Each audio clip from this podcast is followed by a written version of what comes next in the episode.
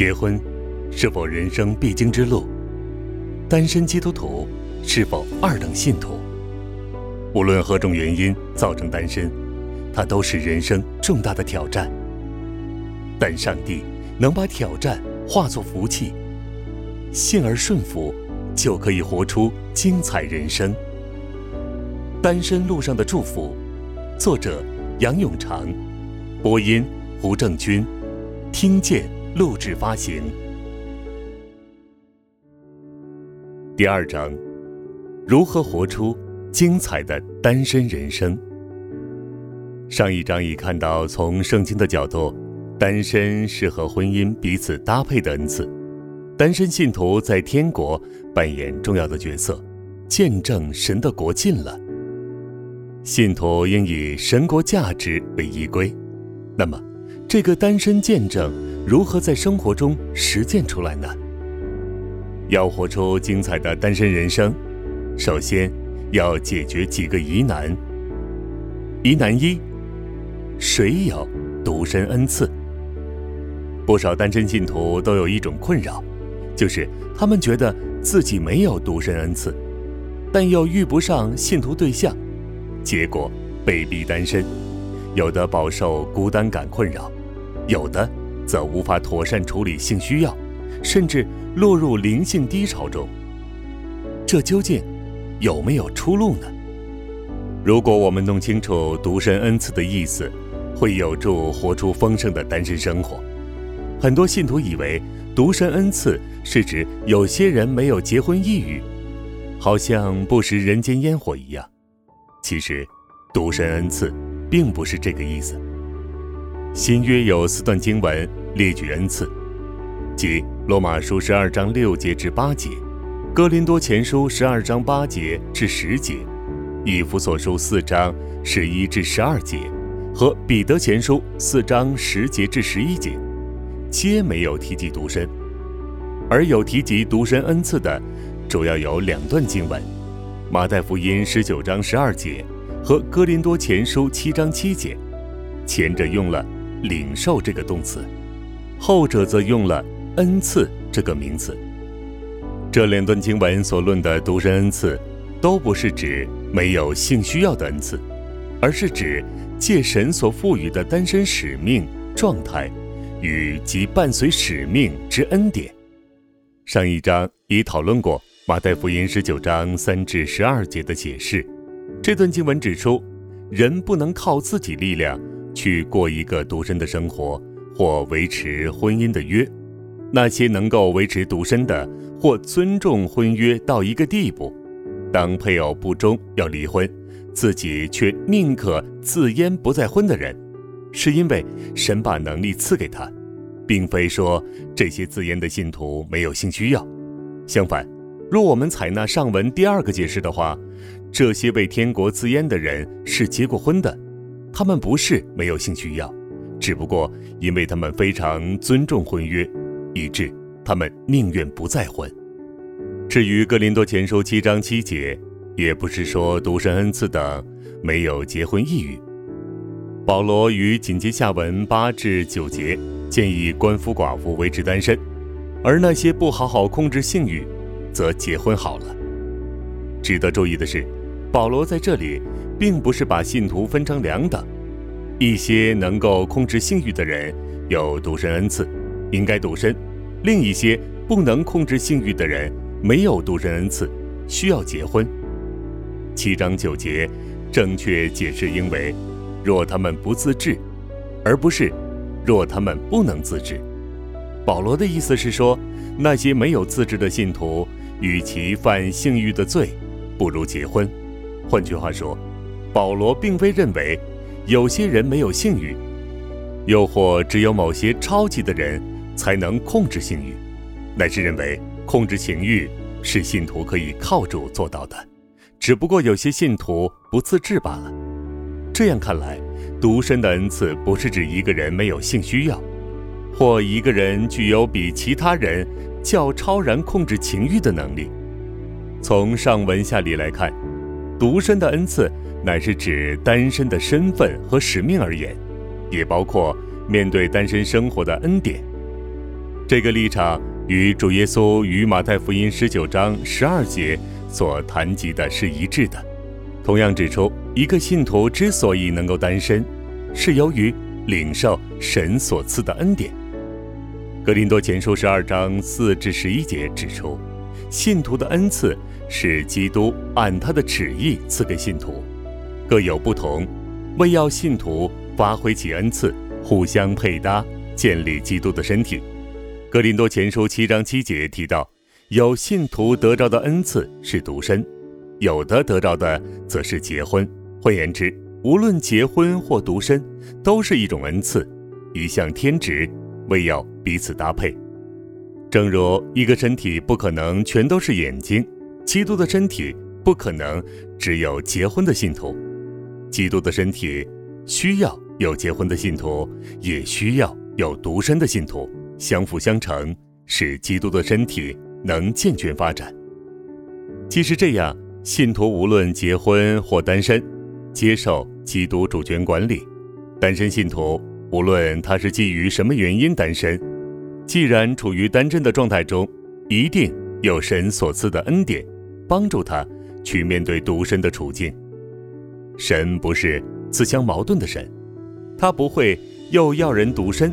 却不赐给人独身的恩典，同理，他不会让人处于结婚的处境，却不赐下面对结婚的能力。我们需要做的是信任神，并支取他的能力。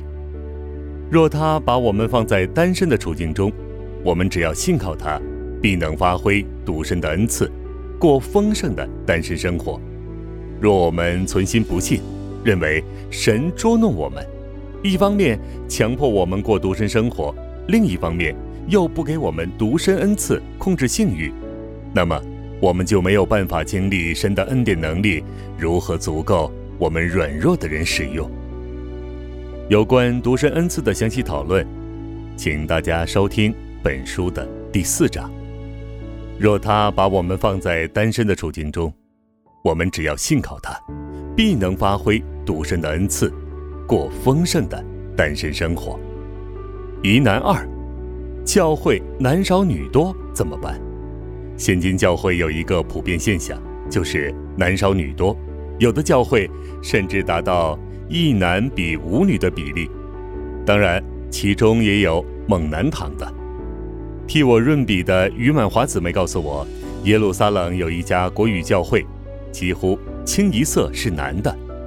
他们从中国到以色列打工几年，教会向他们传福音，逐渐演变成这样的局面。这家教会的电子祈祷信常常有一项：求主多带些姊妹来。这样的教会非常罕有，大部分教会单身姊妹众多，如何是好？有见及此，有的教会大举向男士传福音，希望提高弟兄数目。这行动与神愿万人得救的心意没有抵触，所以无可厚非。但是，有些信徒由于眼见太多姊妹没有结婚机会，就质疑“信与不信原不相配”这原则。不少信徒这样想：“信与不信原不相配，会不会是高不可攀的道理？实际上是行不通的。”又或想。不如先与不信的人结婚，然后带配偶信主，这样就可以一举两得，既可以提高姊妹结婚机会，又可多带男士信主。表面上有不少这样的个案是成功的，不过我们要小心分清楚什么是原则，什么是例外。有些信徒与不信的结合，后来成功带领配偶信主，这种情况。是属于例外，我们不能因例外就推翻原则。例如，地心引力的原则告诉我们：若我们从陡峭的山坡滚下来，一定粉身碎骨；若有人从陡峭的山坡滚下来，恰好半途被软绵绵的草丛承托，不致粉身碎骨，那么我们会视之为例外，不会因此而推翻从高处滚下来的危险性。属灵的原则是什么呢？就是未信主的人生命是属魔鬼的，不能与信主的人有属灵的相通。婚姻是身心灵的结合。如果夫妻两人价值观南辕北辙，信主的一方很难追求长进，甚至容易受不信一方影响，结果就是远离神，属灵生命走向败坏的路途。我们应从历史学习教训，《创世纪》六章一至四节告诉我们：昔日属神的男子随意选择不属神的女子结合，纵然表面成功，生出英伟的后代。但是属灵方面却失败，失去了神的同在。教会若不坚守信与不信原不相配的原则，结果是失去神的同在和属灵的影响力，代价非常大。教会男少女多，的确对姊妹们产生莫大的挑战，但是单身的信徒应信任父神的慈爱与智慧。若爱我们的天父认为婚姻适合我们，他一定为我们预备对象；若他未为单身的信徒预备结婚对象，他一定赐下应付单身的恩典，在处理性、感情和生活各方面的需要，帮助我们。只要我们凭着信心，必能经历主所赐的能力，过丰盛的单身生活。有关信徒可否与非信徒结婚？详细的讨论，请大家收听第三章。疑难三：如何处理孤单感？对于很多单身信徒来说，单身生活最大的挑战就是孤单感。能够有同心的配偶同走人生道路，的确十分美好。很多单身信徒之所以接受不了单身生活，不是因为自己自我形象出问题，或没有积极的侍奉。只是忍受不了那份孤独感。很不幸的，有些信徒因为找不到异性对象，甚至走上同性恋之路，那是十分可惜的。有关单身者这方面的困难，可从两个角度回应：第一，结婚本身不是解决孤独感的出路，以神为乐才是根本解决方法。不少已婚人士都曾经验。配偶若不能同心，那份孤独感更厉害。第二，人生要面对苦难是不可逃避的。自从始祖犯罪，人生就有一种由罪与死亡带来的空虚感。就是信徒也不能幸免。单身信徒有时要为主面对孤单感，但已婚信徒又何尝没有挑战？已婚信徒要面对随时失去配偶的可能性，这个随时会闯入的孤单感，也是不容易面对的。如此看来，人生的保障不能建基在配偶，只能建基于永恒的神。他世世代代做我们居所和安息之处。信徒的人生应存积极盼望，盼望主再来时身体得赎。享受与主永远同在的快乐，所以，寄望我们众信徒走人生的道路，不是着眼于结婚，亦或不结婚，而是着眼于那位能真正满足我们的主。疑难四：若没有结婚，如何体会基督与教会间的爱情？单身信徒中，很多都是爱主、倚靠主的。有时他们的困难不是信不过神的慈爱，只是他们心中有一个疑惑：婚姻既是表征基督与教会间的爱情，若未结婚，如何体会基督对我们的爱情呢？这个疑问表面成立，但是细想之下，就可知它不合逻辑。比方说，我们透过人间的父爱，能体会天父对我们的爱。但我们能否说，没有父亲的孤儿是不可能完全体会天父的爱呢？